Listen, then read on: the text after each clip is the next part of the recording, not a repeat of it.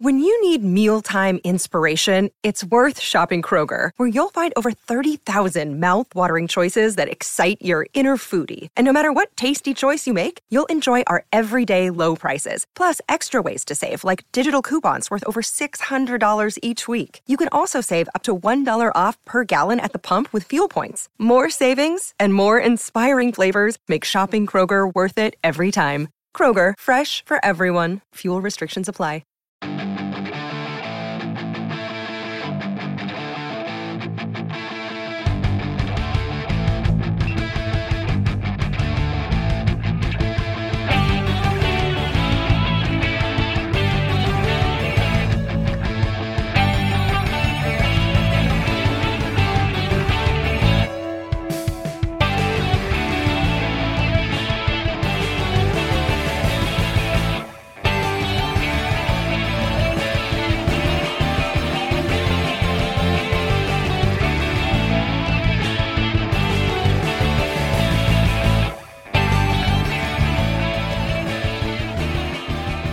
Out there, Morris Bishtinsky speaking. You're listening to episode 137 of the Love That Album podcast. We're part of the Pantheon Network. Welcome. If this is your first time listening to the show, welcome on board. Hope you enjoy. We critique and discuss albums. We don't do the song by song thing. We like to talk about themes. We like to talk about music history. We like to talk about the artist. And I always love to have fellow music lovers come on board and join me to talk about a chosen album. And today on the show, I'm welcoming for the first time in quite a few years, I think, on this podcast. Of course, I speak with him every month on the See Here podcast, is my good friend and compadre, Mr. Bernard Stickwell. Hello.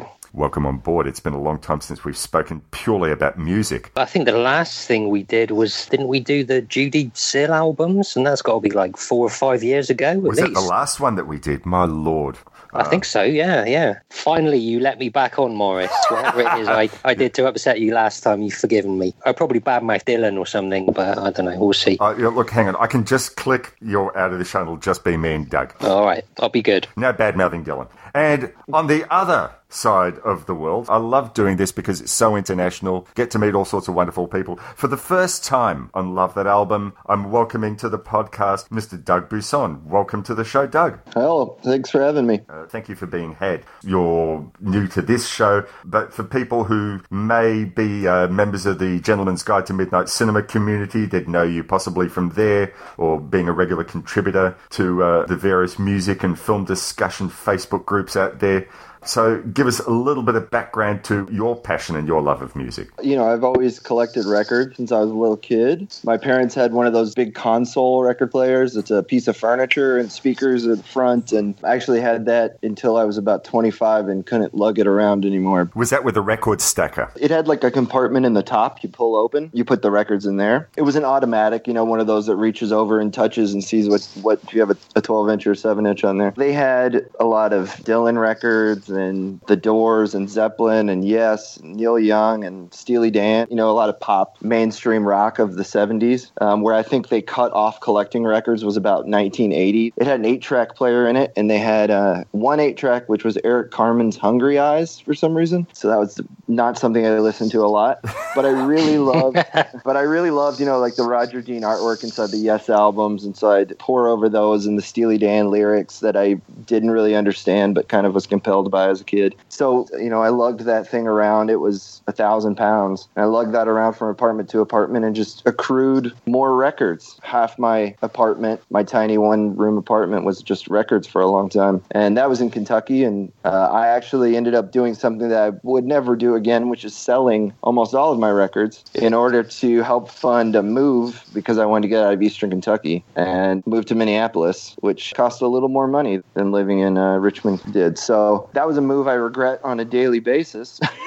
Not the move, but selling the records. Have you been spending all these years trying to buy them all back? Uh, you know, some of them. I was I didn't have a lot of discretion as a kid about what I bought, so I don't really want to buy those Journey records that I had back, uh, or Foreigner or anything. It's a lot, you know. I miss a lot of those records that I had, especially the ones I collected in through the '90s when I started getting into more indie rock and avant-garde rock and stuff like that. So all my Roxy music I've recollected, and the Smiths. stuff that was my childhood, you know. Mm-hmm. I think we got started on having a conversation, the Love That Album group, or maybe it was on your own page, actually, probably on your own page, about our love of Elvin Jones, because you've been Oh, yeah. starting, you've been doing over the last few months one of those 10 records in 10 day challenges, but you just kept going. And now, you, what, what are you at, 150, 160 or something like that?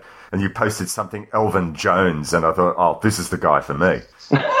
Yeah, oh, I love Elvin Jones. His solo stuff, it's all over the place, but I'll even go with him to, you know, New Agenda and that sort of when he gets a little more far out there. I really like everything he's done pretty much. His Art Pepper stuff specifically. Yeah, which you recommended that I get into, and I still haven't done that in the last month or so. But yeah, I, I, I will follow up on that. I think the last thing that I heard of him recording was uh, he did an album with Bill Frisell, I think sometime in the 90s, which was absolutely magnificent. I haven't heard that one. Really, really well worth getting. I've forgotten the name of the artist who did the front cover, but it's it's really great stuff. If you heard the Bill Frisell album Gone Just Like a Train, it's the same artist. If you know the conceptual sort of artwork that you get in Yellow Submarine, it reminds me very much of that. Is it Jim Woodring? That's the one. Yes, it is. Oh, Yes. okay. That makes sense. Very nice. Yeah, he's a comic book guy. I've actually got a little art book by Jim Woodring, which comes with a CD by Bill Frisell. So that all makes perfect sense, doesn't it? I haven't announced what it is that we're actually here to speak about, although presumably if you've downloaded this episode, you already know. But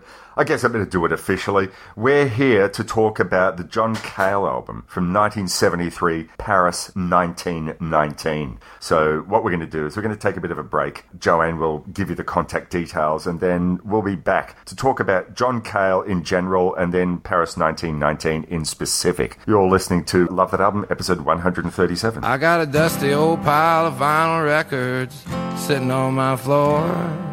We hope you're enjoying the show. You can find previous episodes at lovethatalbumpodcast.blogspot.com or you can get it along with any of the other great music discussion shows at rockandrollarchaeology.com, all part of the Pantheon Podcast Network.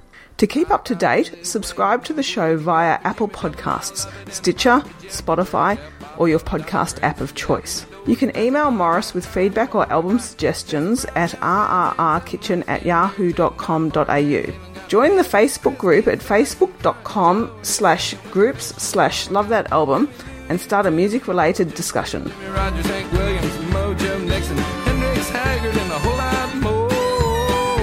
In that dusty old pile of vinyl records I got sitting on my floor. And we're back. Morris here, Bernie over there, Doug somewhere else, differently over there, and we're here to talk about John Cale and his 1973 album Paris 1919. First time on board, Doug. We have to get your origins with John Cale, but I do want to say that this was your pick, Bernie. You put me onto this album, I think, back in mm-hmm. January of this year when we said, yeah, yeah, you got to come back on the show, and you suggested this album. And I only had one John Cale album, which we'll come back to shortly. But Doug, I want to know about your origins, your love of Cale, because when I posted that I was going to be covering this album, you said, I listen to this album every week. So obviously you're very passionate about this. Tell me about where you first discovered Cale. Was it the Velvet Underground? Was it this album? Where did you come in with John Cale? Yeah, it was the Velvet Underground. Songs were in the air like Sweet Jane or something. Standing on the corner, suitcase in my hand. Jack's in his corset, Jane is in her vest. And me, I'm in a rock and roll band. I don't remember where I first heard Sweet Jane whatsoever. And, you know, Walk on the Wild Side, which was Lou Reed, but I was aware of it, but probably didn't listen to Velvet Underground until I was 15 or 16, which is the exact right time to get into it, especially if you're growing up in the 90s because you're kind of ready for it. Everything after it, it has all the pieces in there, and then you hear the the, the origin, you hear the original thing, the ur text. It just blows you away. It's so potent, it breaks your mind open when you hear something like that for the first time. You know, I think originally I was drawn to it through Lou Reed, and then sort of discovered Cale as I listened to it more. Songs that were my favorite songs initially, like Heroin or Sweet Jane or White Light, White Heat. You know, those songs that are sort of the the catchy sort of thing. And then you get in deeper with Venus and Fur. Shiny, shiny,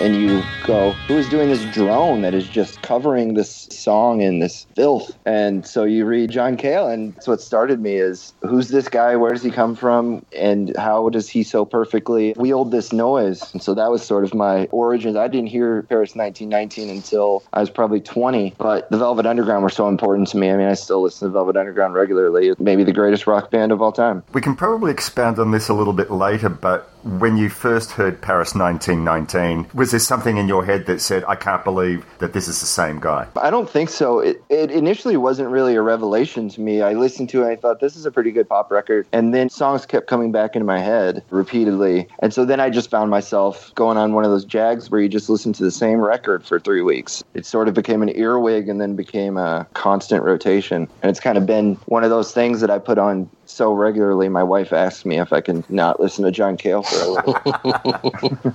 And so for your anniversary, you don't play it. Your anniversary, Yeah. you take that week Yeah. off. That's that's the one time of the year that she gets reprieve.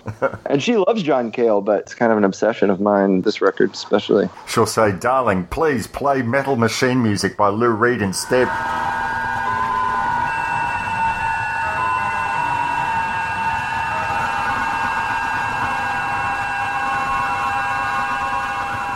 So, Bernie, start of the year, when I said you really need to come back on Love That Album, give me a suggestion. And you said, right, you heard Paris 1919. And I said, no, I have not. Within about 30 seconds of giving it a listen, I said, right, that's our album. That is it. So, I want to know what's your origin with this album and with Cale in general. I was kind of amazed that you hadn't heard it, actually, Morris. Well, I suppose with the Velvets, I was kind of a bit of a latecomer to them. I, I kind of did this thing when I was about 16, 17, where through a friend of mine, I really got into music from the, the sort of mid to late 60s, the whole kind of psychedelic era, I suppose. And I, I kind of wouldn't really listen to anything post 1971 for a few years. But weirdly, I always just glossed over the Velvets and I got really into all the kind of West Coast stuff like Quicksilver and Jefferson Airplane and The Dead, not to a huge extent, but, you know, a little bit. And, you know, more obscure stuff from that period and a lot of the garage rock kind of stuff from that period. And it was really only in my sort of early 20s i suppose i went through my uh, my 60s phase and from the sound of it much like doug i was very much into sort of indie rock and post-punk kind of stuff particularly all the stuff that was coming out from the states at the time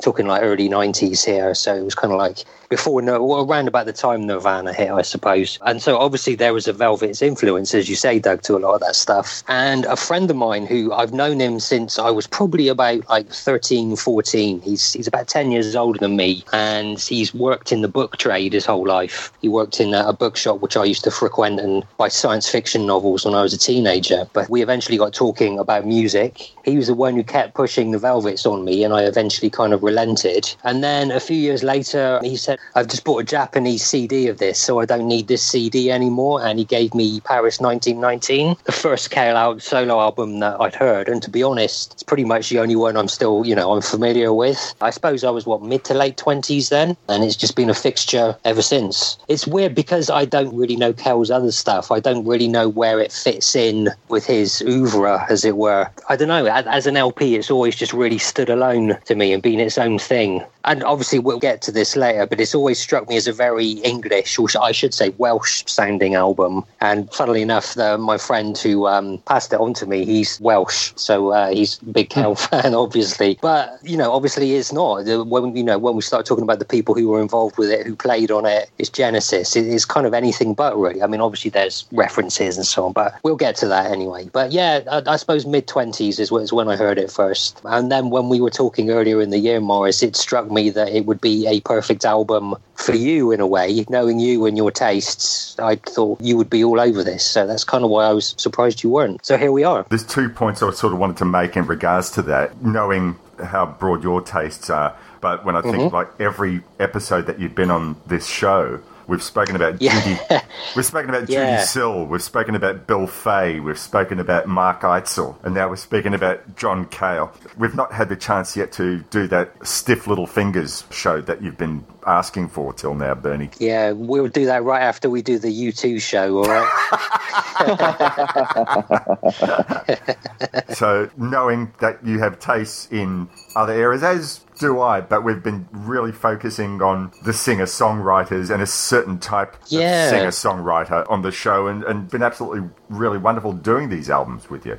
I was obviously not unfamiliar with Cale, and like you guys, I was a fan of the first two Velvets albums. I don't know, maybe Doug, if you'd seen on American TV, or maybe even Bernie, if you'd seen this on YouTube, there was a TV show hosted, I think, I don't know, maybe it was in the 80s with jazz saxophone player Dave Sanborn called Night Music. And he used to have amazing musical guests come on every week. I think while I was still sort of like finding everything I could on Richard Thompson, there was this clip that had been pointed my way of Richard Thompson, John Cale, Shawn Colvin, and Joel Sonia on Night Music with Dave Sanborn providing saxophone, doing Cale's rearrangement of Heartbreak Hotel.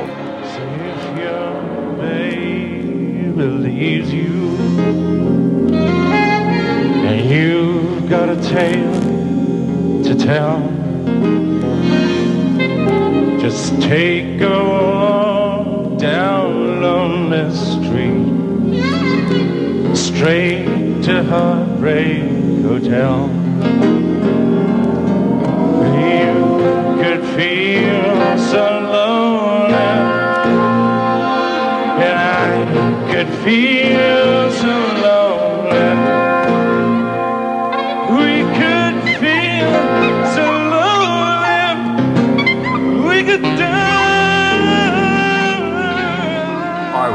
Absolutely blown away. I thought, I mean, I love the Elvis original, but I thought this is how it should sound. The tone is it's miserable and dark as the lyrics suggest. Bernie, you've said that you've sort of not really sort of gone beyond Paris 1919, but on one of his Island albums, I can't if it's Slow uh, Dazzle. it it is on Slow Dazzle. I remember it was Fear or Slow Dazzle. It appears on there, but the version on Night Music is even darker than I think it is on the Slow Dazzle album. Just rewatched that clip in the last couple of days, and John Cale would be declared a genius in my mind for that rearrangement alone. But years ago, I remember hearing, I think maybe 93, 94, I heard them talk on the radio on one of our public stations here about his album Fragments of a Rainy Season, which was basically him doing Unplugged before Unplugged became a thing. It's just him behind a piano with about two or three songs on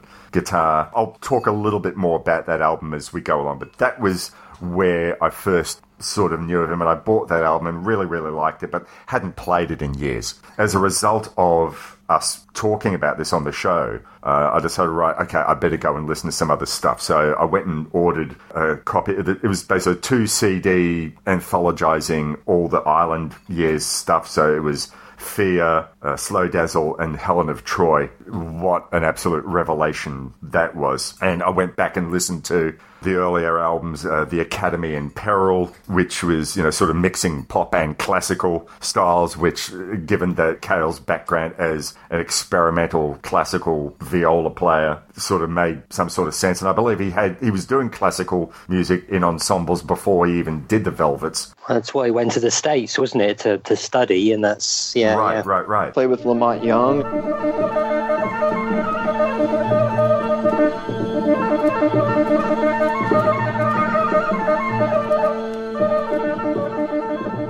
And he took mm-hmm. viola lessons from the lead viola player in the Boston Symphony Orchestra as well. He had composed stuff when he was 10 years old that the BBC recorded. He was classically trained and then got interested in what was going on with the whole John Cage movement and that sort of composing that was happening in the, in the mm-hmm. early 60s. It was a whole deconstructionist sort of thing. Yeah. I also got to listen to an album that he made with Terry Riley called Church of Anthrax, which was sort of this avant garde uh, jazz rock sort of thing. I need to listen to that more. I just feel I've been listening to that a couple of times just to sort of get a feel And by the time he gets to Paris 1919, there's no album that you can sort of say, right, well, this is a John Cale sounding album because mm-hmm. every step along the way he was doing something different. And you sort of wonder, was it that youthful, adventurous spirit? I want to try different things. Or was he trying to find, right, this is where I want to keep going. This is the direction I want to keep going in. The Island albums are quite different from what Paris 1919 is. In fact, I'd say out of what I've heard, there's nothing else that he's done that's quite like Paris 1919. I was listening to uh, the Academy in Peril this morning, and there are a few hints on there of the sort of direction that he would go for Paris 1919, but not much. Like you say, a lot of it is actually just fairly straightforward, sort of avant garde classical stuff. But there's one or two tracks or moments within tracks that I kind of thought, okay, yeah, you can see maybe some seeds of Paris 1919 here or something. I don't know. Sure, like, and he continued on with some of those sweet melody type arrangements on those Island albums, and I dare say probably into the 80s. I heard a little bit of an album called Music for a New Society, which does sort of have that 80s production sheen, not to the extent that a lot of people sort of went down that path. But it does sound like an 80s album. I really need to listen to that a whole lot more. One of my friends here, Pat Monahan, he says that's his favourite Cale album. It goes very, very dark. My mother was greedy with dirt.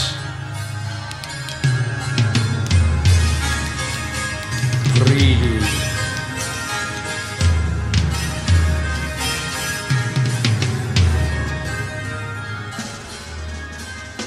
Isn't it Cale's favourite album of his own albums, or is is one that he holds in high regard? I believe he was recording that at a time where he was having something of a nervous breakdown, so maybe recording that album saved him to some extent. I don't know. I need to read a Cale biography. Please. Come over to 81st Street. I'm in the apartment. Above the bar.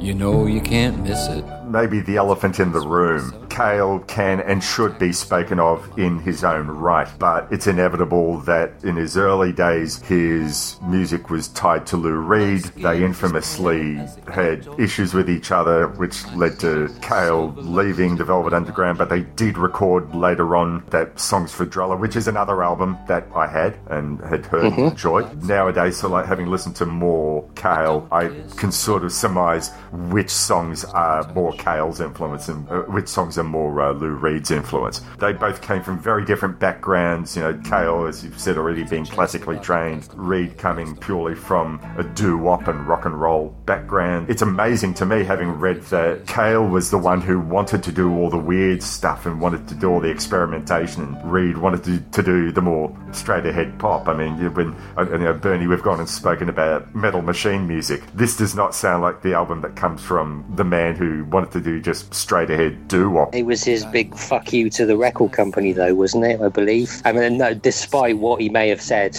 since, I think that was probably the case. So if you look at the majority of his work, he doesn't go anywhere near as adventurous or avant-garde or sort of experimental or strange as Cale does or did. You know. But I'd say that there were still some Reed albums which don't sound like anything that anyone else was doing at the time. I mean, you know, Berlin, although maybe I guess, you know, okay, but something like Berlin does sound very David Bowie esque. So maybe that's where his head was going. But I don't think there were many people doing things quite the way David Bowie was doing it in the early 70s. And, you know, albums like Transformer and Berlin and later on Magic and Loss. The Bells, which I think is amazing, Yes, yes, that's great. which I, I'm a huge fan of. Hmm. Uh, I think that's one of those that really stands out in Lou Reed's discography as, you know, like I think you were talking about Metal Machine music, and I think, like Bernie said, that's a big fuck you to the record company. But I think he ended up listening to that record and said, you know, well, I found stuff in there, things he could pluck out and things he could use from tones. And the Bells kind of mm-hmm. is a is another record that could be seen as a fuck you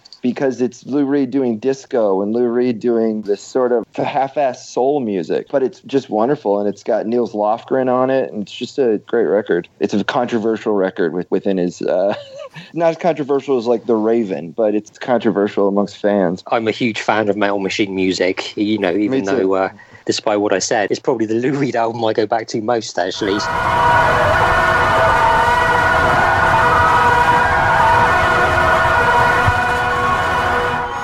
I think Lou Reed also said that if you uh, listen to it a lot, you're probably insane. So, yeah, I think it's a bit of you know, in John Cale and him having bad blood. I think it's a little bit of if somebody gets too close to being the genius in the group, or somebody gets too close to Mhm. being uh, being as big as Lou Reed, then they have to go. You know, the Absolutely, yeah. So maybe that's the mark of highest respect for him. Yeah, is that you're too good. You have to go. Yeah. And it's interesting, the Velvet Underground, I mean, while we're talking about them, that people have tried to recreate that sound. And you have a guy, Lou Reed, who's who's writing songs for Pickwick, pop songs. You have a guy who's classically trained and has worked with La Monte Young and is, you know, really stretching out his uh, foundation of like ability and talent. And then you have Moe Tucker, who has the strangest concept of time, you know, in the Mhm. world, who kind of prefigured punk. And they got Sterling Morrison, who's a rock. You know, he's the m- most underrated member. He holds everything together. you Yeah. know? And you those four elements coming together, it just hasn't ever happened again. And it's a hard alchemy to recreate. And that's why nothing quite gets there. There's some of their stuff after Cale leaves is okay. Doug Yule is all right, I guess. I won't slag off Doug Yule, I guess. The thing I always found interesting about the Velvet Underground is you listen to, well, at least with those first couple of albums, is there's that combination of the best of the two of them, of Reed and Cale, and there's mm-hmm. beauty and there's dissonance. If the albums had only been, like say the album with Nico, had only been one style or the other, it would still have been great. But I guess maybe it's like a, a metaphor for life. You know, it can be beautiful and it, it can be ugly, and the album provides both. We'll probably come to this more when we're talking about Paris 1919 in further detail, but it seems to be the one album, well, at least going up to the Island years, because that's pretty much where I stopped. As I said, I listened to a bit of Music for a New Society, but just going on those Island years, it seems like the modus operandi that was in the Velvet Underground with beauty and dissonance, he seems to sort of bring back on those Island years, particularly Helen of Troy, which I mm-hmm. believe was not even an album that he wanted put out because he said it was all demos and went out without his permission. But we'll come to that a little bit more later on. Now, I just sort of wanted to bring the discussion a little bit to Cale as producer because it's a funny thing. Like for years before I became a fan of Todd Rundgren, I knew of Rundgren more as a producer rather than as a performer. And actually, just as a bit of an aside, when you look at the front cover of the Fear album, Cale actually looks to me a little bit like Todd Rundgren. On, I on can the see that. Yeah, yeah. as it is, even if you hadn't had a Cale album in your life, surely you have something that he's produced in your life. Was it you, Bernie, that was talking earlier on about the droning sound that comes across on the Velvet's albums? Oh, I think that was Doug that oh, mentioned that. oh, excuse yeah, me. Sorry, yeah. sorry, Doug. Yeah. When you were talking about the, the droning on the Velvet albums, the man who recorded later on Paris 1919, but he produced the Stooges albums, and you listen to a song like We Will Fall.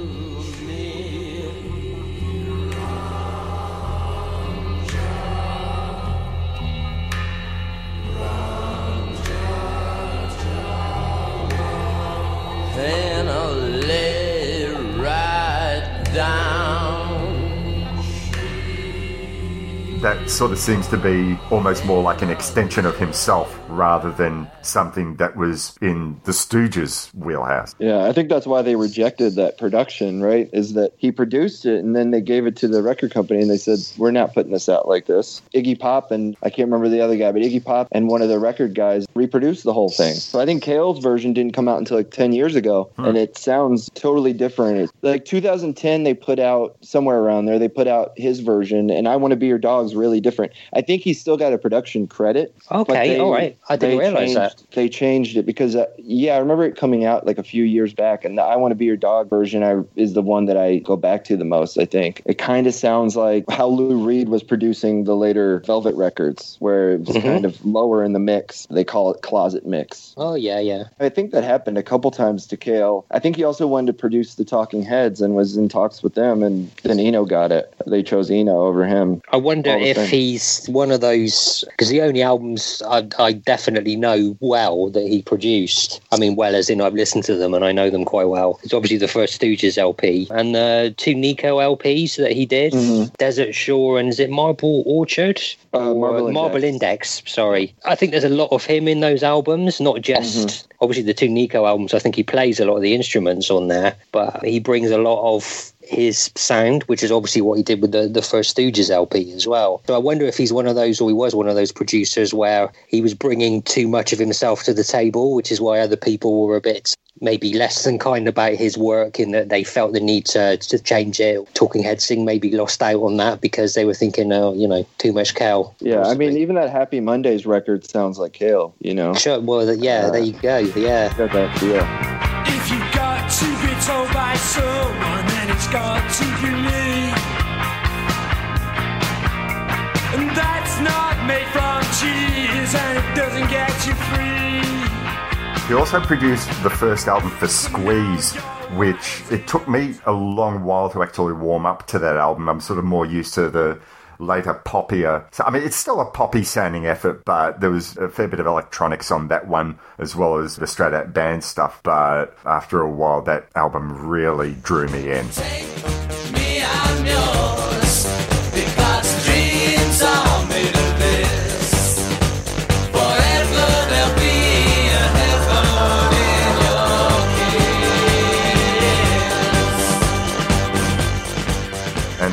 One of the big ones would be Horses by Patti Smith. Yeah. I'd love to have been a fly on the wall while I was in the producer's chair for that one because it sounds like he's drawn to uh, very strong people, and I imagine that there would have been some interesting discussions going on between him and Patti about the sound of the album. Yeah, I think she said she chose him because he was one of the few people in the rock world at that time who treated her as an equal and not as a woman who was in rock. She had very strong opinions and would come into a room and know what she wanted and people found that threatening from a woman i think that they weren't quite used to it strong we still do. personality Yeah. I, I would agree yeah But it's, it's a very, I don't know, I, I won't say a warm sounding album, but there's something that's all encompassing about the production work on that album that really doesn't sound like the production on his own album. It sounds very much, it almost sounds like a live record. hmm yeah yeah and i think that's what she wanted too is she wanted it to be sound exactly like a live record and i think they really achieved that energy that you get Johnny gets up, takes off his leather jacket, deep to his chest. There's the answer. He got penknives and jackknives and switchblades for birds. For birds. They cry, they scream, they. Before we sort of get round to talking about Paris 1919 in some sort of detail, I mean, Bernie, you said that this is the one album that you're really in depth familiar with. Yeah. But Doug, what's another Cale album that would be a go-to album for you, and how does it contrast to Paris 1919? What's something else that you really, really love? Well, Fear and Slow Dazzle, I listen to almost as much as Paris 1919. I mean, those three records in a row. I don't know if those three are considered kind of a trilogy or if they put Helen of Troy, the Island records, more as the trilogy and thematically. But Fear is all over the place in such a great way. Almost all of Paris 1919 flows as a record. It feels like a record. It feels like he had one chunk of thematic, lyrical. It's really uh, amazing how everything goes together. But Fear is kind of feels a little more like singles. You know, every song is its own thing. Gun is the fiercest John Cale song.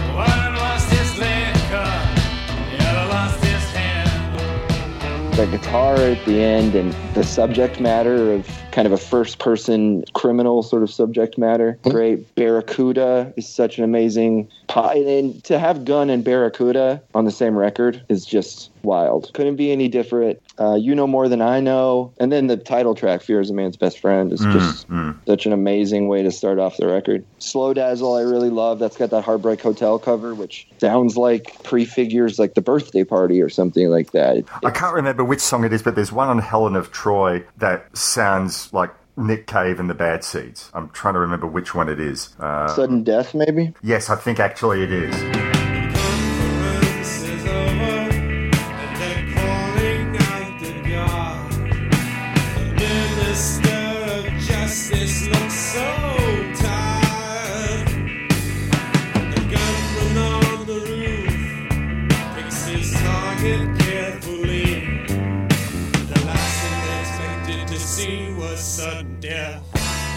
Yeah, I can definitely see that. Have Cave and Cale worked together?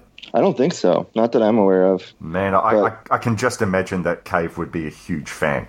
Yeah, yeah, there's a lot of parallels, and you get that weird, discordant, really menacing feel of Heartbreak Hotel, which is like miserable, but also angry at being miserable, you know, sort of furiously unhappy. That's a great track. And I think Mr. Wilson, the first track on that, is as good as anything Cale ever did. The chorus to that song, I won't even try to sing it, but uh, the chorus of that song blows me away every time I hear it.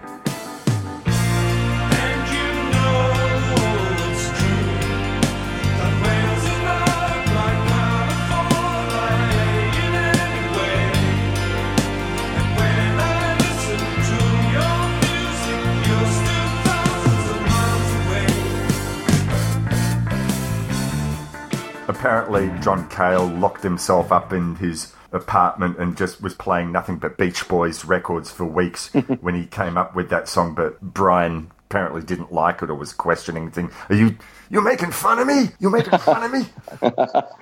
Yeah, well, I mean, Brian Wilson also locked in his room, right? I mean, two people totally alienated from the rest of the world having a conversation that doesn't quite go right is not surprising to me. What like the rest of the world is currently doing. Right, exactly. Everyone's clattering away on their keyboards angrily in a, in a room. But that song's great. Taking It All Away, I think, is an amazing track. I've done a huge 180 on Dirty Ass Rock and Roll, which has to be, per my taste, the worst song title ever. I mean, it sounds like an Aerosmith song or something. Yeah, yeah. I kind of like it now. John Cale's, like I said, menacing sort of take on uh, roadhouse music or something, honky tonk blues. And There's something left of the dial about everything he does, even when he approaches something as sort of standard as boogie woogie. You know? Maybe he's channeling Lou Reed on that one. Yeah, yeah, he might be. It might be Lou Reed's love of boogie woogie and Broadway tunes. Well, it's funny you mentioned Broadway tunes because that sort of segues into the album I sort of wanted to talk about for a couple of minutes, which was the live album I mentioned earlier on, Fragments of a Rainy Season. I think if you're going to do a live album, you should be making it sound different to anything that you did in the studio. If you try to reproduce it, why would the fans be wasting their money just going out and buying a reproduction with just a little bit of audience cheering? There's no point. And Fragments of a Rainy Season, as I said, it's his pre MTV unplugged type album, just him and a piano, him and a guitar, and a couple of songs. And it's interesting because more than anything that I'd hear on the studio recordings, I get a real feel on this album for his approach as a piano player. He's not like a rock piano player in the sense like what Joe Jackson would end up doing or Ben Folds would end up doing. They're sort of like using some level of piano virtuosity where he's really gone and stripped it back. It's him just doing a lot of uh, eighth note or eighth chord type,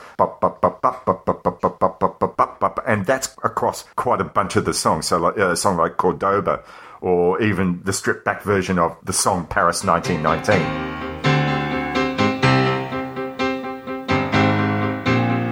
She makes me so unsure of myself. Standing there, but never ever talking sense. Just a visitor, you see. Someone's wanting to be seen. Coming through the door, make you carry us away. On this album is rhythmically very, very similar. And it's just him saying, Right, I'm going to let my voice and the melody of my voice take you away. This is just me being percussive. I'm playing the piano because I'm not going to sing by myself. That he, he's not trying to be the grand pianist. He's selling the song by itself. There wouldn't have been anything wrong if he would have done it, but he said, No, this is what is required for this song. That minimalist approach. That's something that just really appeals to me about that album. And it, effectively, it is my introduction to Carl because I've had that album for many, many years. I'd say probably thinking back, it would have been great if I had been a Cale fan before hearing that album so I was like, oh, right, this is a different approach to these songs rather than sort of hearing these songs and then coming back to the Island Years albums or Paris 1919 proper and saying, oh, this is how he originally did it. So the other point I wanted to quickly make about that album sort of sounds to me very Broadway showish. Uh, you listen to this and you can just sort of imagine maybe even a Broadway show rehearsal. Someone in you you know those in those films like all that jazz where you see the guy sitting at the piano and you got the Yeah. dancers there and they're all in that strip background. That's what it sounds like to me. Maybe even very Gilbert and Sullivan-ish when you listen to Paris 1919 and he sings "You're a Ghost," la la la la la la la, and that's mm-hmm.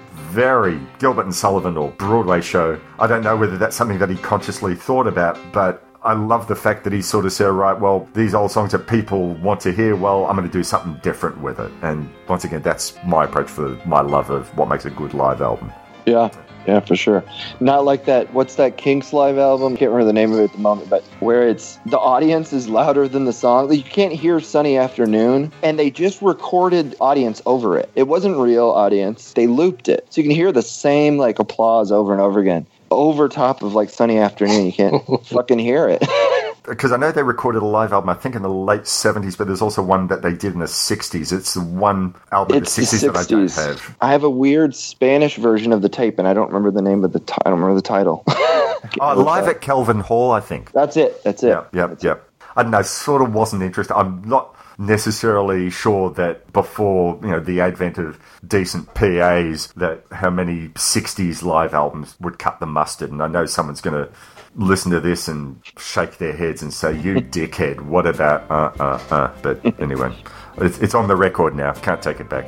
All right, look, what we're going to do now is we're going to go take a quick break and then we're going to come back and talk about Paris 1919 in some detail because presumably if you've downloaded this, that's what you want to hear is us talk about that album in particular. So um, we'll be back in a couple of minutes. You're listening to Love That Album with me in this corner, Bernie in that corner, and Doug in the other corner.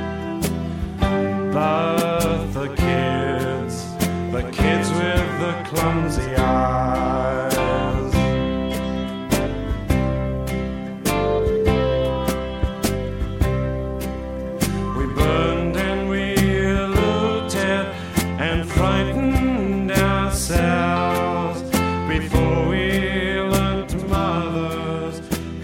Hi, I'm John Waters. Hi, this is Dolph Lundgren. Hi, I'm Lance Henriksen. Hi, this is Keith Gordon. Robert Kuhn. Miguel Ferrer. Nancy Allen. Robert Davi. Richard Elfman. Illeana Douglas. Patrick Warburton. Wings Zwingshauser. Cliff DeYoung. Steve Railsback. Mr. T. William Katt. If you haven't been listening to the Projection Booth podcast, you're missing out. Each week, the Projection Booth brings you in depth discussions of some of the most interesting movies ever made. I'm Mike White.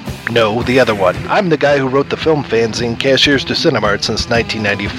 Since early 2011, I've been co hosting the Projection Booth podcast. Try us, won't you? I never try anything. I just do it. Visit the Projection Booth at projection booth.com. And we're back from break. Morris over here, Bernie and Doug over there, but indifferent over theirs. And we're talking about John Cale's Paris 1919. And while we are on the break, we were talking about a whole bunch of other albums that were not Paris 1919, just sort of coming across some suggestions for a future episode. And oh, I, I- I think the guys have got it in for me. So, Paris 1919, 1973, produced by Chris Thomas. And I mean, you could do a whole show just talking about his background, my lord, that guy really has been around for the history of rock music. Got his start when I think George Martin said, I'm taking a holiday for a few days here. You produce the Beatles at their most difficult on the, on the White Album. But he also played keyboards on a bunch of songs on the White Albums. He was the man getting in between Roger Waters and David Gilmour when they were hating on each other over Dark Side of the Moon, and that would have been fun. Um, Which came out the same day as Paris 1919. Oh wow, I did not know that. Dark Side of the Moon. Wow, I'd, I'd rather be listening to Paris 1919 any day. Yeah, I think it's kind of a travesty that that record is a household name and Paris 1919 remains kind of an underground cult hit. Because when you think about it, Paris 1919, there's nothing in it that wouldn't appeal to anyone who likes a melodic song. Um, Yeah. Which Mhm. is what this album is about. And I brought up a little bit before, I read a quote actually in the Island Records double CD anthology where Patti Smith said that what she appreciated about the Velvet Underground was their combination of beauty and dissonance. And the Island Records years, especially when you get to Helen of Troy, sort of over Fear and Slow Dazzle, is a, about that sort of level of beauty and dissonance. Maybe not quite the same level that there is on uh, the Velvet Underground's first couple of albums with John Cale, but Paris 1919 is all about, at least musically, about the beauty. The dissonance might be with some of the songs lyrically thinking, what the hell is this actually about? You're never spoon fed. And yet I still think I have a sense of thematically what is going on lyric wise. Now, I know that some people say, well, I'm not really a lyrics guy, but with Cale, he is that sort of guy who he has something to say. This album is about literature and history.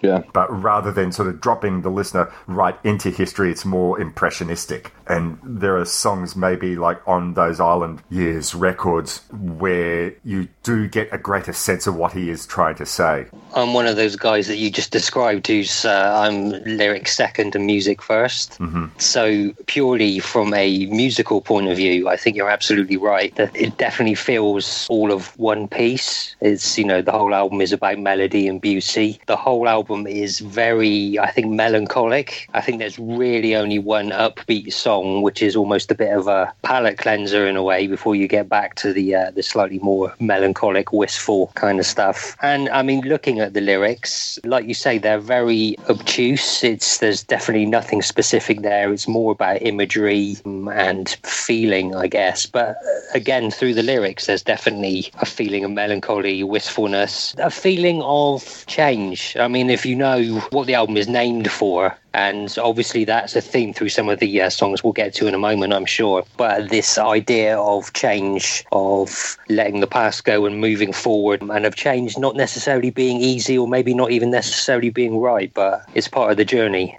As I mentioned earlier, I've always felt this album sort of stands alone outside of everything else. And you can apply that to the lyrics, I guess, the themes and the images and so on, which crop up throughout it as well. You know, it's a really difficult LP to compare to anything else to give people an idea if they haven't heard it, you know? So I mean, you said it really well. I, wistfulness is like the number one thing that comes to mind. Sure. There's a feeling that this record gives me that no other record gives me. Period. Mhm. Uh, you know, I think we listen to records and you think, "Oh, I wish I had been there." I would 1973. That would have been, you know. But this record, it's outside of time and place. It feels Yeah, absolutely. it feels like you know you're constantly stuck in a nostalgia for the past and sort of the heartbreaking fact that it's gone that everything's gone like on half past france Things are much different here than Norway.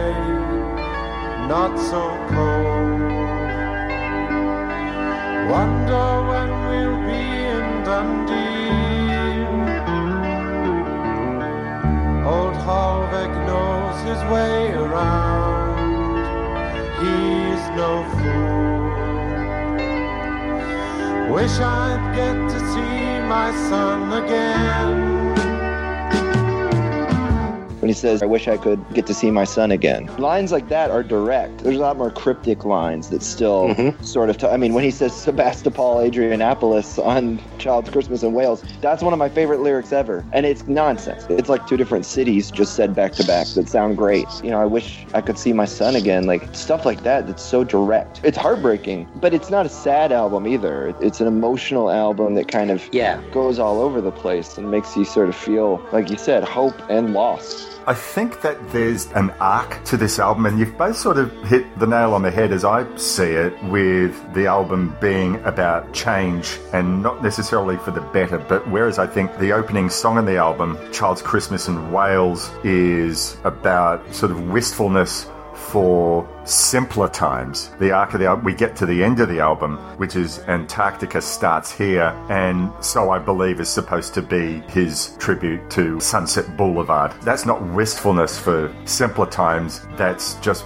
depression for recalling much better times. You're right, this is not an album that is up tempo, apart from the one song that you alluded to, Burning Macbeth. Mm-hmm. It's not even necessarily an album that you say starts positive and ends negative, but it's to me an album that starts hopeful and then ends up being resigned. Half Past France is a soldier who's on his way somewhere else. I can't remember he's going to Berlin and he's presuming that, well, there are people in power who know a whole lot better than me. I just can't wait for this war to be over to see my son. My fate is in the laps of, of others. And then the Norma Desmond character, if that is who it is, Antarctica starts here. Her schoolhouse mind has windows now where handsome creatures come to watch the anesthetic wearing off. Antarctica starts here. You know, once she was watched to be admired, and now she's a freak show. Yeah. That's some of the more direct lyrics, but as you say, there's Bernie, there's a lot of obtuse stuff. That's why I say it's a beautiful arc, I think, on this record. The genius of what Cale's done here is that you can read songs,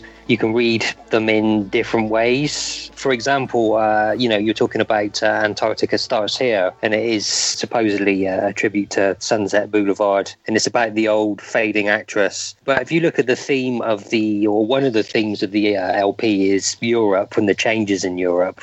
You know, maybe you could read that as old Europe's had its time. You know, things are changing, things aren't what they are. It's all pretty obvious stuff when you put it like that, but it's there. You know, it's open to more than one reading. Which I guess all great songs, all great literature, Yeah, yeah. all great films. I mean, that's what we're always discussing on See Here about different interpretations. Although last month's Outlaw Blues, as you said, sometimes a cigar is just a cigar. There's, I mean, sometimes it's often better to uh, do unto others before they do unto you. It's it's uh, it's a it's a paranoia that that um, I think it's it's kind of popular. One theme which I see on this album, well, not so much like as across the arc, but it's with an individual song in this case, is to do with fear and paranoia. And I think it's done a whole lot more directly on the Fear and Slow Dazzle albums than it is here on Paris 1919. We were talking before about the song Fear is a Man's Best Friend. The opening lines of the song set to the tone, uh, standing waiting for a man to show, wide eye, one eye fixed on the door. The waiting's killing me, it's wearing me down. We're already dead, just not yet in the ground. Makes sense. Don't even think about it. Life and death are things you just do when you're born. Say, fear a man's best friend. Say, fear a man's best friend. The song is still not handing it to you on a plate, but those lines are pretty direct, and the song ends explosively uh, with Yeah. him screaming. And the version on the live album I was talking about before, he just goes nuts on the piano. It gets very, very discordant. The song starts out calmly and then ends up going all over the place. Fear and paranoia, which is, I believe, also is a theme throughout some of his later albums as well. Have you heard the Peel session of Fear before? No, I have not. From like 75. It's great. His voice at the end of Fear, just blood curdling screams at the end.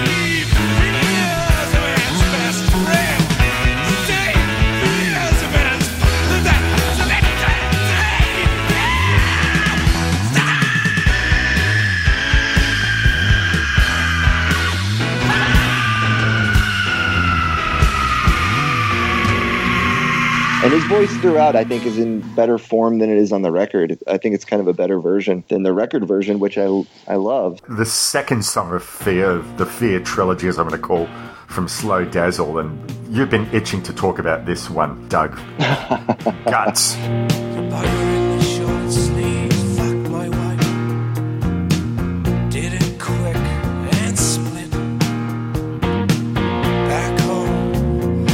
Short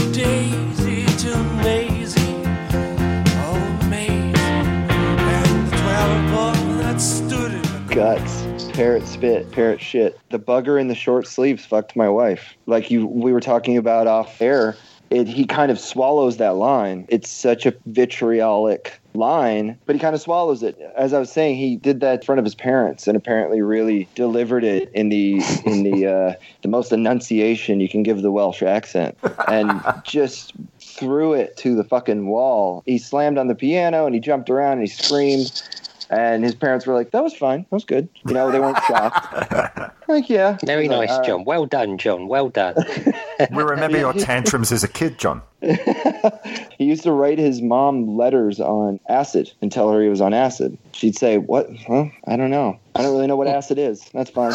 You know, I don't know what LSD is, or whatever." But uh, I think he really wanted to get a rise out of his parents. I think that his mom, if you know his upbringing, I'm going a little off topic, I guess here, but That's okay. But a child's Christmas in Wales, you know, I mean, Yeah, Dylan yeah. Thomas reference, and also a reference to his childhood in Wales, which was by all accounts kind of lonely, and he just liked to stay in his room and read sheet music that he would check out from the library. And his mom trying to guide him to become something. Education, education, education.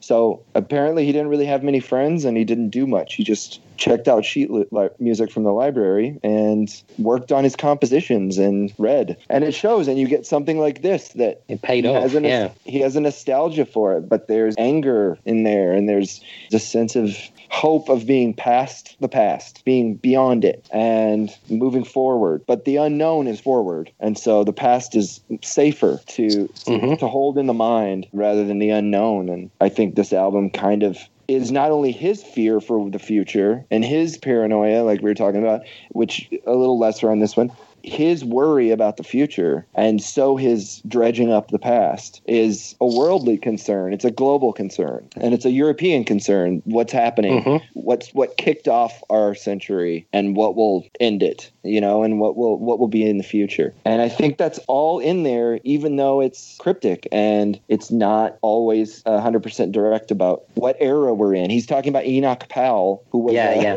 who was uh, in the 60s and 70s, right? Yeah, yeah. And at the same time, he's going back and referencing Graham Greene and the 1919 uh, Paris Accords, and Mm-hmm. so you get a really interesting and and very literary sort of telling, Yeah. emotional Yeah. telling of the 20th century. It seems like though with those two songs, even though he's not spoon feeding it, it's, those two songs are a little bit more direct in approach. On Paris 1919, he sort of says, "Right, I expect you to know this much," and then Right. even then you may still not get it. Fear is a man's best friend. And guts, you can come in completely cold and sort of think, "Oh, hello." You don't need to know about the Kevin Ayers story to appreciate. Oh, yeah. he's pissed off. I went off the rails and never even said anything about Kevin Ayers.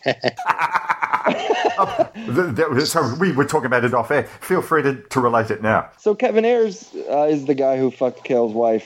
The night before they played a show that was Eno, Robert Wyatt, Nico, Ayers, and Cale, and the cover says it all with Cale kind of, you know, angrily looking at Ayers while Ayers can't look him in the eye. Then they played a show together, and then he wrote a song about it. You know, and so the bugger in the short sleeves is uh, Kevin Ayers. May thirty first, nineteen seventy-four. Hey Kevin, have you heard this song that John's written about you? Don't want to know. Don't want to, to this day, never who? heard it. Yeah. Whereas those songs are more from his perspective. The song, at least as I'm interpreting, on Paris 1919, that's about paranoia, is done as an outsider looking in, and that's the outlier of the album Macbeth.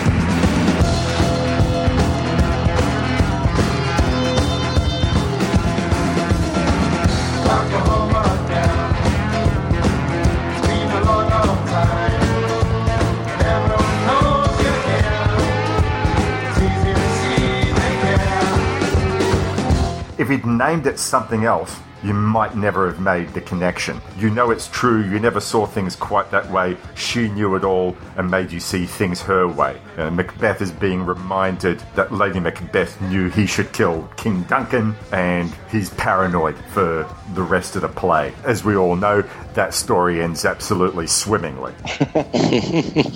Goes well for everyone. Paranoia and anger is definitely something that's in Cale's wheelhouse. In a singer songwriter era of that early time where there's either songs about let's all make the world a better place, let's uh, stop these bad things that world bodies are doing, and we just need a few good old fashioned songs of paranoia as referred to literature and history. And I, I mean, I'm trying to think how many other songwriters of the era were doing what he was doing in that regard with sort of using literature and film as a solid base, or European history, as you say, as a theme across uh, a whole album. Can we uh, go over the cast list of this album? Absolutely, please. Well, you were just talking about Macbeth there. I just wanted to bring up the fact that we mentioned before that this is kind of a timeless album, and you know it could have came out three weeks ago, or it could have come out in 1973, as it did. But Macbeth is probably the only track on the LP which sort of roots it to a time and place. It's it's a real upbeat sort of glam stomper, which really makes me think of bands like The Sweets or maybe Slade or something along those lines. Which, of course, uh, particularly in the UK at the time, '73, that's what it was all about. So that one is weirdly the the only for the time contemporary sounding song on the LP, I would say. It's the only song to me on the album that sounds like the musicians, and you were going to sort of talk about Yeah, yeah. Doug, about the, Yeah. the, the cast list, as it were, on the album. Uh, we got a couple of members of Little Feat, and this is the only song that remotely sounds to me like a Little Feat song. I was actually referring to the cast list of people mentioned in, Oh. in the Oh, lyrics. excuse me. Sure. There we go. Yeah. Because we're talking about it being literary, you get Farmer John, Old Halveg, Field Marshal, Old Taylor, Amanda, Martha, the Mama, William William William Rogers, which is my favorite, Mr. Enoch Powell, Carruthers the Civil Servant, which kind of Mhm. sounds like you'd be on Gilligan's Island or something, the Queen, Graham Greene, Columbus, Macbeth, and Banquo. There's so many characters. I mean, it's it's it's insane.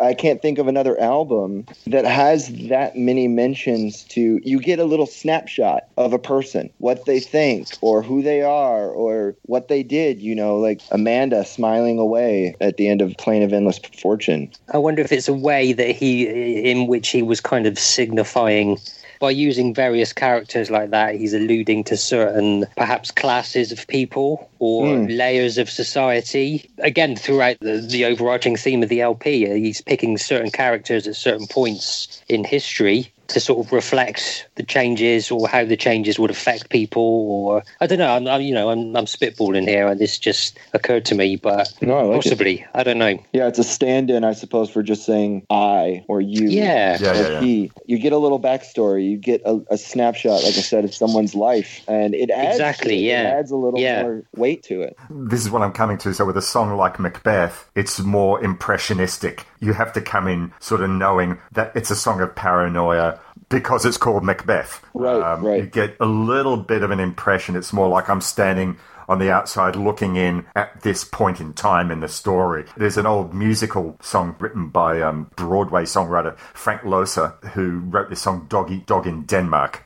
And that is pretty much the story of Hamlet in three minutes. Uh, And you don't need to go in knowing the story of Hamlet. If you do, then it's done in a jazz fashion and you can enjoy it. But that's more of a novelty. This is not the story of Macbeth. It's an impression of paranoia. And, and like a lot of this song to me is fairly obtuse. Just a couple of things where I think, okay, I get what they're going for there. But it's more like, I presume you know the story of Macbeth. This is my impression of paranoia because of these couple of lines. Which, once again, he put himself back into the first person for those other songs that I was talking about later on in the Island years. But here he was going for more as an observer. But mm-hmm. obviously, the subject matter of paranoia and anger is something that is fascinating to Cale, as really any of the whole range of human emotions should be. But maybe paranoia is not something that's explored quite an, as much in songwriting. Anger, joy, lust, they're all there. But Yeah. fear and paranoia. Uh, look, I'm sure that I know that there are tons, but but those other ones seem to be more the bedrock of what 20th century rock songwriting seems to be about.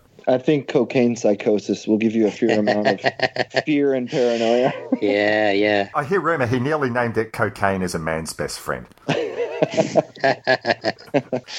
which culminates in the uh, lopping the head off of a chicken and causing your whole band to quit. So he did all this before Ozzy Osbourne. I believe so. Actually, it might have been, I don't know, because it was probably 77, 78, so probably after. So why isn't John Cale lauded as a badass? I think in certain circles he is, but uh, He's way more of a badass than Ozzy, isn't he? You imagine if instead of the Osbournes, you had uh, the Cales, and it'd be just John Cale sat in his library for half an hour reading a book, just looking up occasionally and stroking his chin, scribbling down some notes, and then reading some more. Join Yeah. us next time where John reads another book. Doesn't it sound like exactly the, the perfect sort of thing that'd be showing on late night Channel 4 in England? yeah, yeah, absolutely. One Christmas was so much like the other in those years around the Seatown corner now, out of all sound except the distant speaking of the voices I sometimes hear a moment before sleep. That I can never remember whether it snowed for six days and six nights when I was twelve, or whether it snowed for twelve days and twelve nights when I was six. One of the other literary figures who you guys already mentioned was Dylan Thomas. I'll profess I had not read any Dylan Thomas before this. So, right, let's read his original Child's Christmas in Wales. I wanted to get an impression just to sort of see what is it that John Cale is taking away from that for his own song. So the impression I get is Dylan Thomas's original is old man talking to young man about Christmases past, not being very much of a poetry scholar, no sort of poetry scholar at all. I still find a lot of it where I'm scratching my head over, but at least I'm able to take that much out of it you know, with Christmases past involving cats and snowballs and fire and sherry and walnuts and bottled beer and the like. But listening to John Cale's story of 10 murdered oranges bled on board ship lends comedy to shame. What the hell?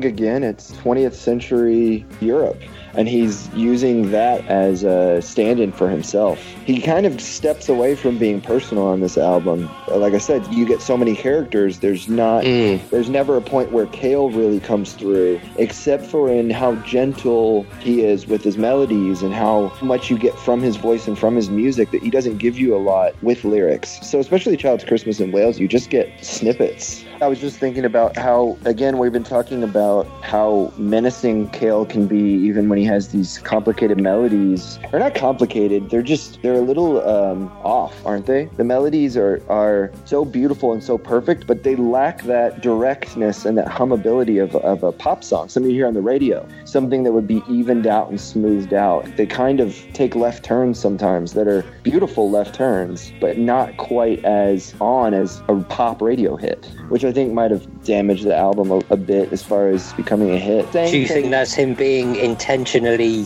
almost, that's kind of like a really watered down version of dissonance, isn't it? He's just tweaking it slightly so it's not. Was that uh, a conscious choice on his part, do you think? Yeah, I think he had the foundation of so much talent. You know, when you Mm. know how to do things, you Yeah. can fuck them up a little bit, and you can Yeah, fuck 'em yeah. up in interesting ways. When you don't know, Yeah. when you don't have a base for that, you can fuck things up, but you're you're not you don't really have the foundation, right? You don't have the The musical knowledge and skill. Exactly. You can tell he knows pop music, but he also has all that classical music and orchestral Sure. music and church music and the drone music in his head. And it's all there coming together. But saying things like, too late, but wait, the long legged bait tripped uselessly around. Sebastopol Adrianopolis. When you say it like that, it almost sounds like it's Alice Through the Looking Glass. It sounds like some nonsense verse from Lewis Carroll. Sebastopol Adrianopolis, which I believe is two cities combined that had bombardments, that had fortresses of some sort. So he's talking about war, but he's talking about war in this really uh, sideways manner. Like you said, it sounds like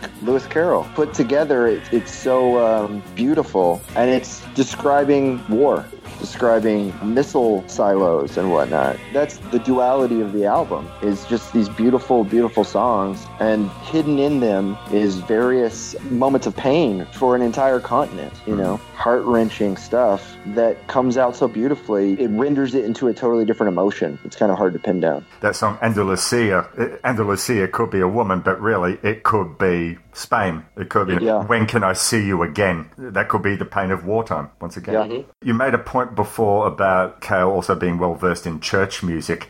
And Child's Christmas in Wales, that organ belongs in some huge cathedral. To me, that song and that organ is like the musical equivalent of a big hug. It just feels so warm and melodic. And, and really, Bernie, when you said, right, give this a listen, that's the first thing I heard. And inside 30 Yeah. seconds, probably that organ is the reason we're having this conversation now. I just fell in love with that sound. Yeah, I mean, right out of the gate. I've done notes for each track, and the first thing I wrote under Child's Christmas in Wales is organ.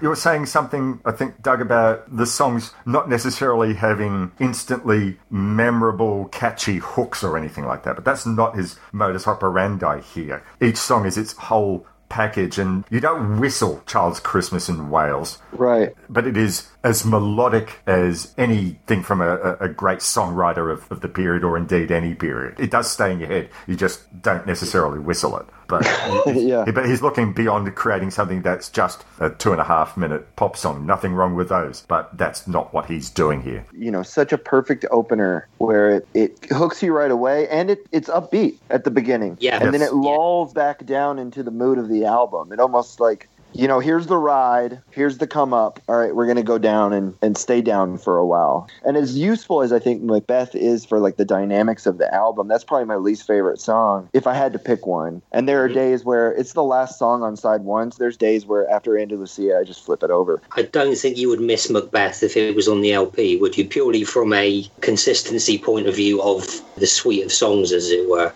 Yeah. Is, yeah. As we were saying earlier, is probably the one which sounds least like the others. To me, Graham Greene, if I had to push one song aside, it'd be that. And I, I won't because I, I love them all.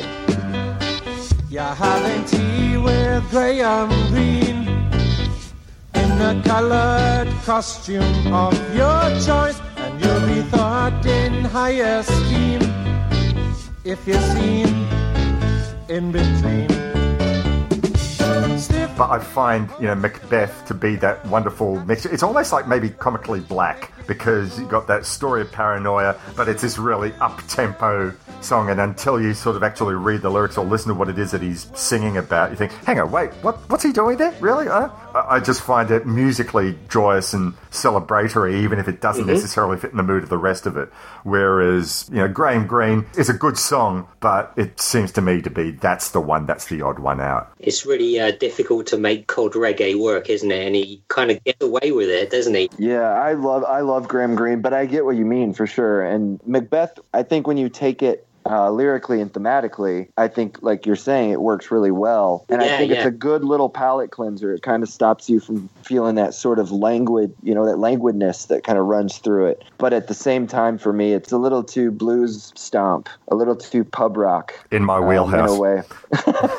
Not exactly my world, but he makes it. I mean, John Cale, anything he lays his hands on up to a certain point, I'll say, really works. I don't know if that Caribbean album works very well, but uh, Well, the thing we, we should say about Paris 1919 as well is that it's a very short album. Most of the songs are between two and three minutes. 32 minutes, the whole album. There you go. So yeah. nothing sticks around long enough for you to actually think, actually, this isn't quite working. If anything, it's quite the opposite. You want more of each song, don't you? Mm, definitely. He showed a lot of restraints and sort of forward thinking in doing that. I think keeping the song short and keeping it a uh, a short experience during the period. You know, it was the prog rock was at its apex, and people were putting out double LPs all the time, weren't they? I'm glad you mentioned the word restraint because that fits very nicely into the next theme that I wanted to sort of talk about, and that is the orchestration used on the album. Now, it's, Yeah. it's a funny thing because until I sort of sat down to make a few notes, I actually thought that there was a lot more orchestration on the album than there actually was, but there's only like, I think, on three songs. And I really thought, such is the mood that the album presents, you sort of think it's all over the album, but it's not. There's Paris 1919, Hanky Panky Nohow, and The Endless Plain of Fortune. Paris 1919 is basically all just string quartet with a few horns.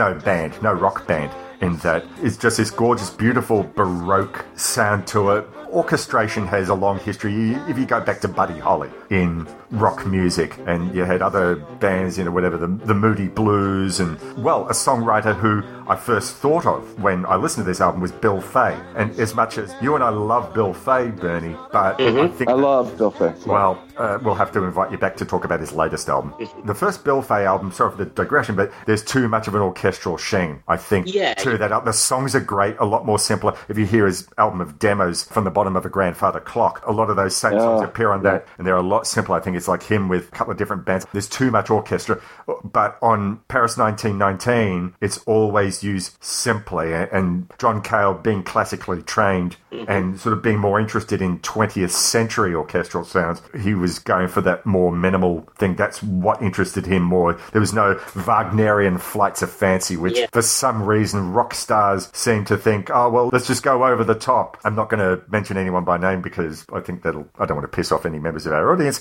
but uh, the ones that impress Fleetwood me are Mac.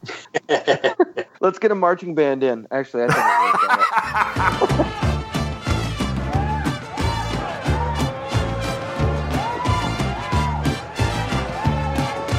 Why do bands like Metallica feel that they need to, to do something with an orchestra? Does it give them cred? But on this album, the orchestration is used sparsely where it is. Paris 1919 is just a beautiful Baroque feel. Hanky Panky Nohow. It's, that's as minimalist as it gets. Know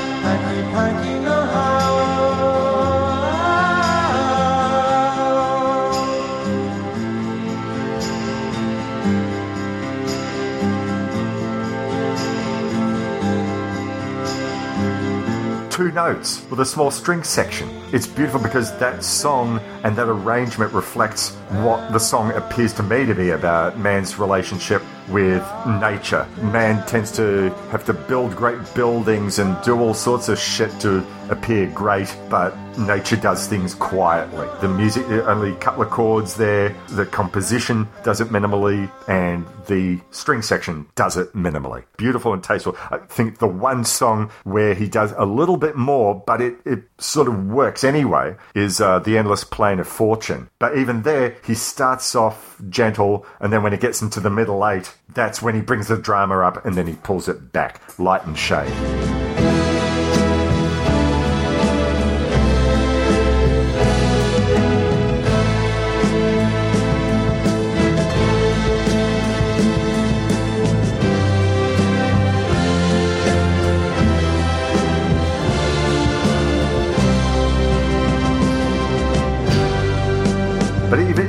It's still not as over the top as some songwriters who are saying, "Right, we're giving you a budget for an orchestra." Oh man, I want everything. I want everything. He's still using his classical background, his classical composition skills, and I'm presuming it's him that wrote all the arrangements because, well, he could. on the LP, on the original LP, there's not even a list of who was on it.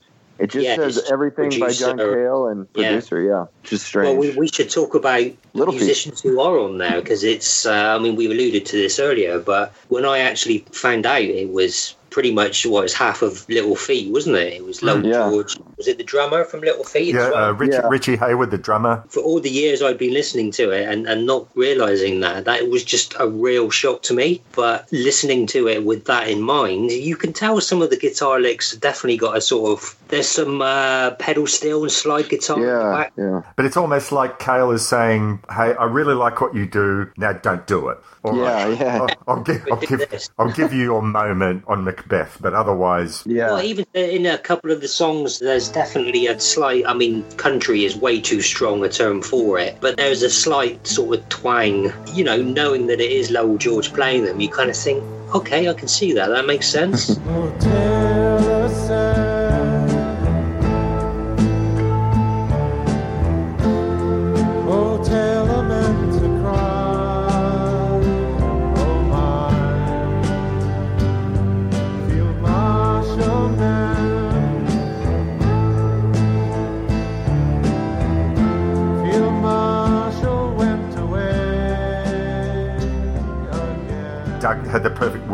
for it, which was melancholy. And he's not playing in a rootsy Americana-ish sort of way. He's saying, right, I hear this to bring some melancholy, some sadness to the Endless Plain of Fortune. He's bringing sadness and melancholy on the pedal steel, and the orchestra is bringing in the drama. And, and voice just sounds as vulnerable as it gets. Yeah, on this song. yeah. just absolutely beautiful. And like you said about man versus nature, the music's very pastoral, you know, a lot of Yeah. times. And and Yeah. Lowell George brings that feel to it, where Hmm. it it's just a few little notes. It feels not like country music, but like the Mhm. country. There's something that moves at a different pace, a life that moves a little slower, and there's feel uh, there of that bucolic sort of dreaminess, you know. Exactly, yeah. When I mentioned that earlier that I thought the LP was very sort of English or Welsh sounding, that's exactly what I was getting at. It's that kind of Welsh countryside glimpsed through dappled leaves and so forth.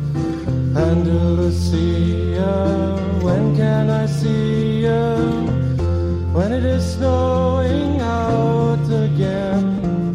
Farmer John wants you louder and softer, closer and nearer than. Andalucia, how much we could talk about that song, but that Mhm. song is one of the most beautiful songs ever written. It never goes into sappiness. How many songs can you think where somebody says "I love you" and you don't feel a little bit like a little twinge? It's so heartbreaking the way he says it. It's it's like a goodbye. It's "I love you," but doesn't matter. It's over. I think another songwriter who can do that on the odd occasion where he chooses is Paul Westerberg, because I'm thinking of Sadly Beautiful has a, a similar sort of thing. I love you, but farewell. I, I'm I'm going to miss you. I, I wouldn't necessarily say that uh, Andalucia and Sadly Beautiful uh, necessarily similar, but they evoke a uh, Yeah. a similar sort of thing of, of maybe not regret, but Resignation. yes, yes, Yeah. absolutely. Yeah. Which is a big, you know, even the album ends sort of with a resignation. His vocals are so low and they're so pained. You know, like I said, this never album never feels hokey. Antarctica Starts Here could really sound hokey mm-hmm. with the way it's done, but he can pull it off. And it, and it's so perfect of an ending where you get that roller coaster ride of the upbeat of Child's Christmas and then the, the lull and then the Macbeth hit and then the little punch of Graham Greene right in the right spot. And then you get mm-hmm. the final resignation, the, the, the fade out into the end, which starts here. The next thing, it starts here. It's the, it's the future.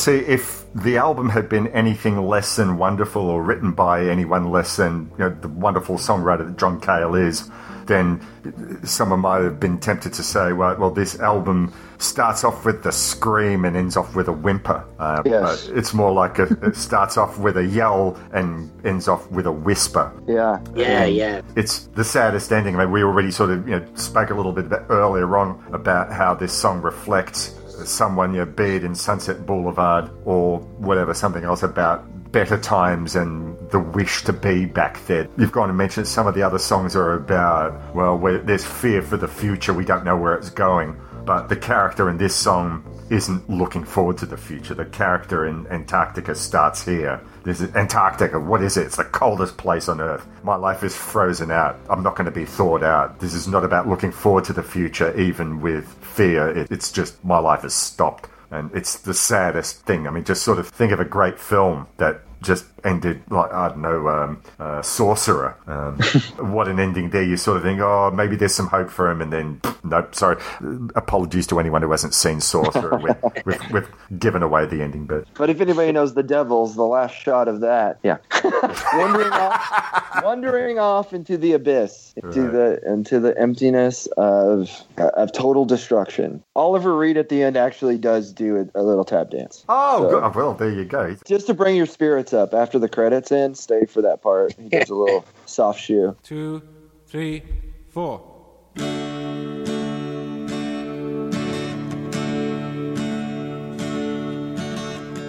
I suppose I'm glad I'm on this train, and it's long. It's one of those albums I can't get enough of. It's lush even when it's minimal, hopeful even when it's resigned. It's it's heartbreaking even when it's beautiful. It manages to have it looks back on the past in a way that we all look back on the past, where we think of things that happened in our lives that we cringe at or embarrass us or we, you know, just want regret. But we also look back on things in our past and we want to be inhabit that space again. And I think Cale is doing that there of his difficult childhood of being lonely and isolated, but also finding comfort in his room and finding comfort in these songs and in music and, and playing the organ and connecting that to Europe, the peace and tranquility that Europe, you know, ran into where French soldiers marched into World War One in Napoleon uniforms, in the same uniforms as they as they wore in the Napoleonic Wars, and then they saw the guns exploding, and then they saw Belgium being destroyed, and these massive tanks that people were assembling after dragging them a thousand miles and destroying 1,400 year old buildings that were gone forever, and people marched into that war thinking we're going to stab each other with bayonets, and it was just the end of Europe. It was the end of what Europe thought it was. And then it had to reassemble its entire concept of itself and its perspective. I think Cale is doing that by revisiting his past and Europe's past and tying them together and does it so beautifully. And the music matches it so perfectly. The emotions he's trying to get across and the, the literature and the incredible deftness of prose that he has with saying so few words. It doesn't really always tie together, but you get something out of it all the same. Well, Doug was saying that the, the fact that he was able to encompass so much, the fact we're having a conversation when we're talking about large chunks of European history and world changing things, that he was able to encompass that in a short, beautiful, melancholy LP. It's just tell me other artists who've, uh, other singer songwriters, other musicians who've been able to kind of squeeze so much into so little in a way, you know? A, the fact that he would even try to do something like that, and B, the fact that he pulls it off so effortlessly in such a beautiful, listenable, absolutely tremendous LP. Words can't do it justice. That makes the last hour and a half a waste. But that, you know, you know, we're trying our best, but really, like you said, we're scratching the surface. I think that this is singularly the best LP that anyone related to the Velvets. We'll leave the Velvets out of the equation because that's a different story, and there's you can make bold statements like that, but. You know, I, I would take this LP over the entirety of Lou Reed's solo work. You know, Same. It's stunning. It really is. And it gets better and it gets better and it ages like a fine wine and it's tremendous. Personally, I'm looking forward to diving even more into Cale's back catalogue. I love that the fact that you introduced me to this album, Bern. I love the fact that I thought, right, well, I've got to find out what he did just before and just after. So I've been immersing myself in that. I should say, yeah, as well, that I've, uh, this being the only Cale LP I know really well, the last couple of days I've ordered like three other LPs on eBay. so um, I've got Fear, I've got Oh, wow. Adam of Troy, and I've got Vintage Violence all on the way. We didn't even speak about vintage violence, my yeah, God. yeah. Amsterdam kills me every time that song on Vintage I've got all this to look forward to then. Yeah. Yeah, fantastic. All right, well, my huge thanks to you, gentlemen, for being a part of this. Indeed, Bernie, for you introducing this to me, and Oh, you're I'm welcome. glad. I'm glad that when I put up that post in the Love That Album page saying, "Oh, we're going to be covering this," that you chose to write, Doug.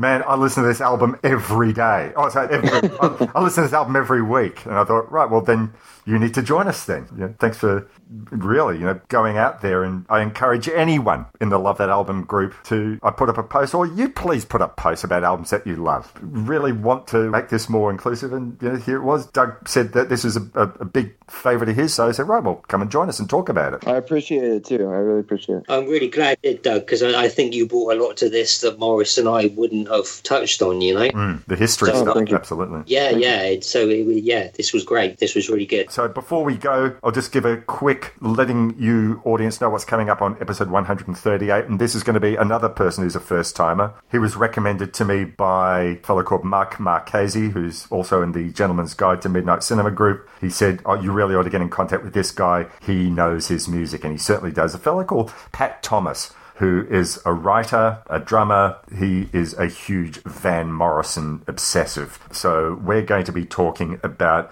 the uh, Van Morrison album St. Dominic's Preview. Really looking forward to talking about that. And he's another guy who has a, a way with a beautiful melody and with poetic imagery in his lyrics. So um, I've got to be on my toes because uh, I think uh, uh, Pat is something of a Van Morrison specialist. So that will be out in September. Let me uh, give you my Van Morrison story. Oh, you have a Van Morrison story. When I was about 14, 15, I had a part time job working in a. It was kind of like a little cafe to uh, all extents and purposes here in Bath in the UK. And I was working the grill that day, and who should come in but Van Morrison? Um, and he ordered sardines on toast. So um, I made sardines on toast for Van Morrison. there you go. I was worried you're going to. It was going to be uh, sort of similar to your um, Robert Plant story. Oh, no, no, no. Said, no, we're not open yet. Piss off. Because it'd, it'd be quite fitting for someone else to tell Van Morrison, no, fuck off. Yeah, absolutely. Yeah. and I've got to say, uh, like everybody says about Jerry Lewis on um, Gilbert's podcast, Van Morrison was very nice to me. oh, I knew there had to be someone out there. Uh, All right. Well, once again, huge thanks to both of you gentlemen for uh, making this uh, a really wonderful conversation. Thank you so much. Thank you. Um, and for all your listeners out there, please tune into any of the other wonderful podcasts in the Pantheon Network. Very proud to be part of it. Until next month, look after each other, be nice to each other. As Bernie likes to say at the end of See Here, wear a damn mask. If you live in America, please fucking wear a mask and vote. Can I say that? It was it Bill and Ted who said, be excellent to each other. All the best. Cheers. Cheers. Her face has lost its touch, the telltale signs of loneliness inside.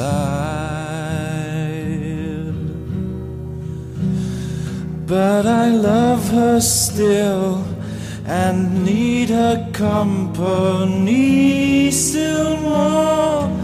Come down, come down, come down, come down once more.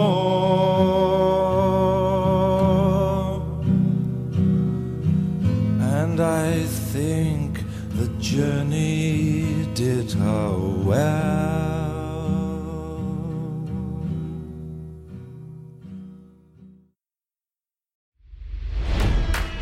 It's NFL draft season, and that means it's time to start thinking about fantasy football. FantasyPoints.com features industry leading experts and prognosticators using proprietary hand charted data to help you score more fantasy points. FantasyPoints.com is the place to go for whatever kind of fantasy football you play. Whether you play fantasy football, daily fantasy sports, or do a little bit of everything, Fantasy Points has the meticulously researched content to guide you to victory.